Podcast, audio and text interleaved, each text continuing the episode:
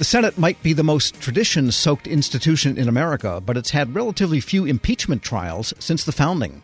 Now it's getting a big one on its hands, underway in full swing today. Joining me in studio with how this will all affect the institution itself, Senate expert, former staff member, and author of two books on the Senate, Ira Shapiro. Ira, good to have you back.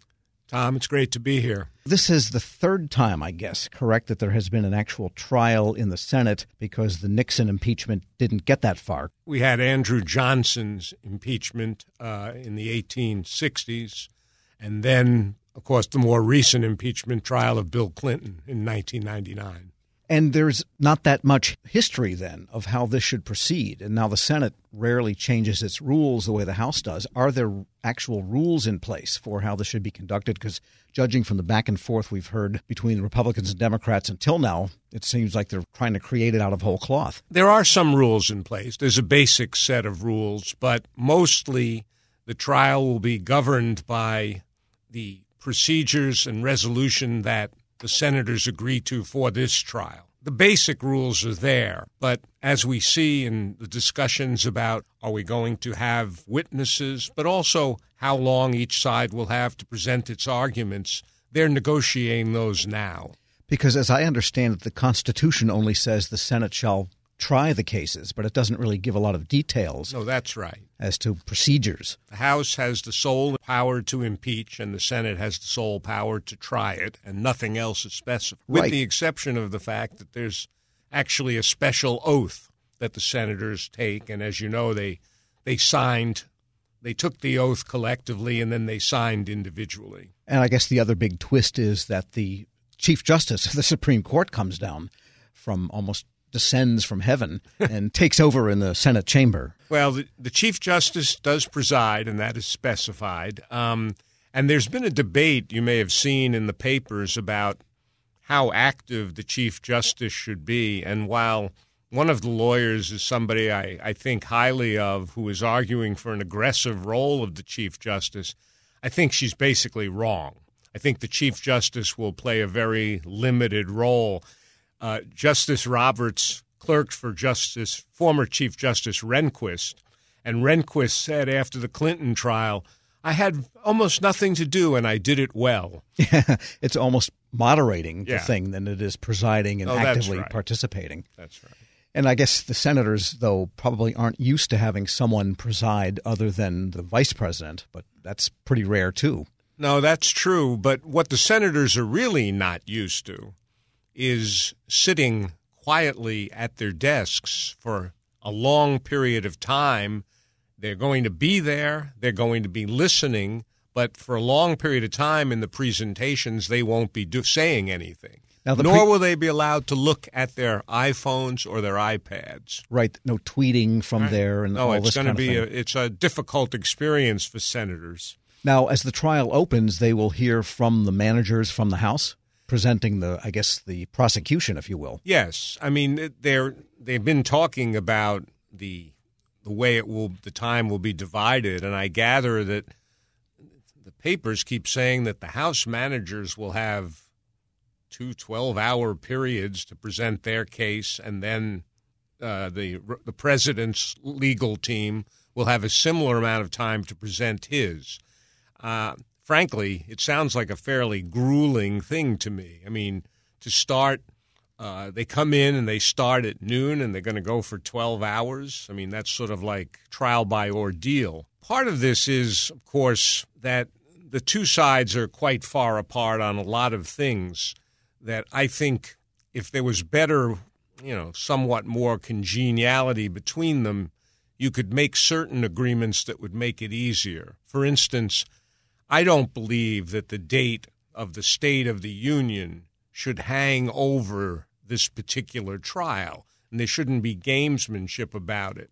I would sort of, I would suggest that they agree that the State of the Union will be scheduled a week after the trial ends, or something like that. But there's not enough goodwill at the moment to work things out. And remind us if Mitch McConnell was around for the time of the Clinton trial. the majority was still Republican uh, under Trent Lott. McConnell was certainly in the Senate, but he was not in the leadership of the Senate in 1999.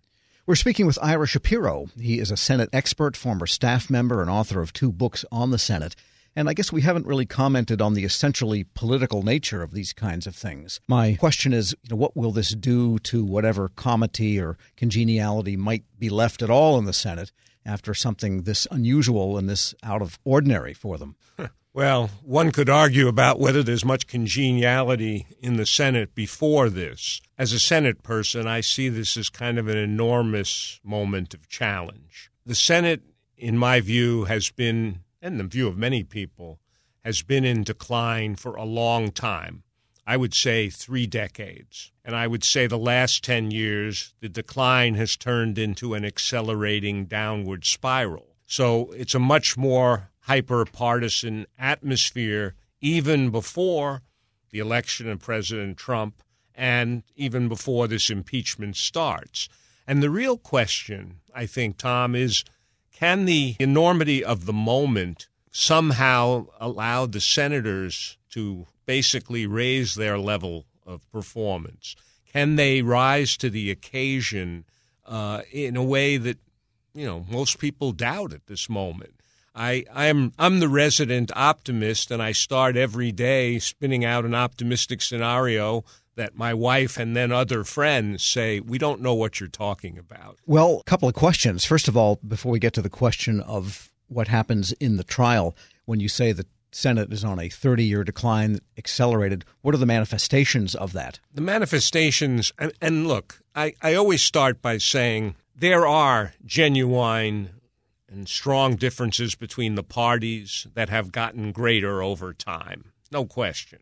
But beyond that, the Senate has been the victim uh, of what I would call what we would know as the permanent campaign, where every every year is just setting up for the next election, and so it's become harder to legislate.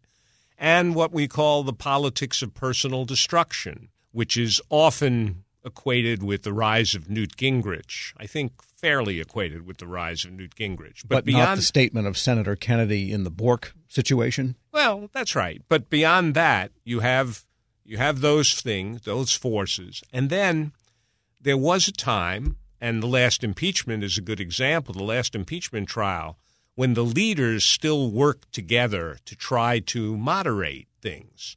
And Tom Daschle and Trent Lott, who was the majority leader, and Tom Daschle, the minority leader, did a great deal to st- help steer the Senate through the Clinton trial in a reasonable way. Um, that kind of relationship doesn't really exist between Mitch McConnell and Chuck Schumer. So there's a long, long period of decline, and then that accelerating period when the leaders become faction leaders, basically, and so don't work together very well. I'd have to say neither Schumer nor McConnell seem like the kinds of guys I'd want to sit down with a bottle of scotch with and just shoot the breeze. To be honest with you, no, but, no, but I think I, I think that's true. But the other thing I would say about it is, I get a letter in the mail from Chuck Schumer about the importance of taking over the Senate and how the number one priority is to defeat Mitch McConnell. And, you know, that didn't used to happen. And it's sort of hard to work closely with people who are trying to end your career. So, getting to the moment at hand when they are going to have to decide on yes or no of the impeachment articles, it sounds like no matter what they do, there's going to be the same division. Both sides, almost like the Civil War, totally convinced of the rightness of their side. So, what's your take on whether any improvement in relations internal to the Senate can come of this? The real question is whether there are a group of Senate Republicans who will judge this in a way that is sort of more independent of Senator McConnell and the president. Uh, a limited group. I think you're absolutely right that although they all say they are impartial jurors, a vast number of them have a strong disposition on one side or the other. The question is whether the trial unfolds in a way that leads some number of people to take a position contrary to their party. That works both sides. Yes. But I think it is more likely to work with a handful of Senate Republicans. Ira Shapiro is the author of The Last Great Senate and Broken Can the Senate Save Itself and the Country? An apt title for this week, I guess, too. Thanks for joining me. As we save to that subtitle, we'll know soon enough. All right. And we'll post this interview at federalnewsnetwork.com slash Federal Drive. Hear the Federal Drive on demand. Subscribe at Apple Podcasts or Podcast One. This episode is brought to you by Zelle. Whenever you're sending money through an app or online, it's important to do it safely. Here are a few helpful tips. First, always make sure you know and trust the person you are sending money to. Second, confirm you have entered their contact details correctly. And finally, if you don't trust the person or your recipient is rushing you to send money right away, think twice before sending money through an app or online. When you think about something that brings out the best in us, it usually involves helping someone else. By donating plasma at a Grifols Center, you can help save millions of lives and show your good side to the world. You'll join thousands of people who donate safely each week, so patients get the plasma derived medicines they rely on. And you'll be rewarded up to $1,000 your first month. Learn more at grifolsplasma.com.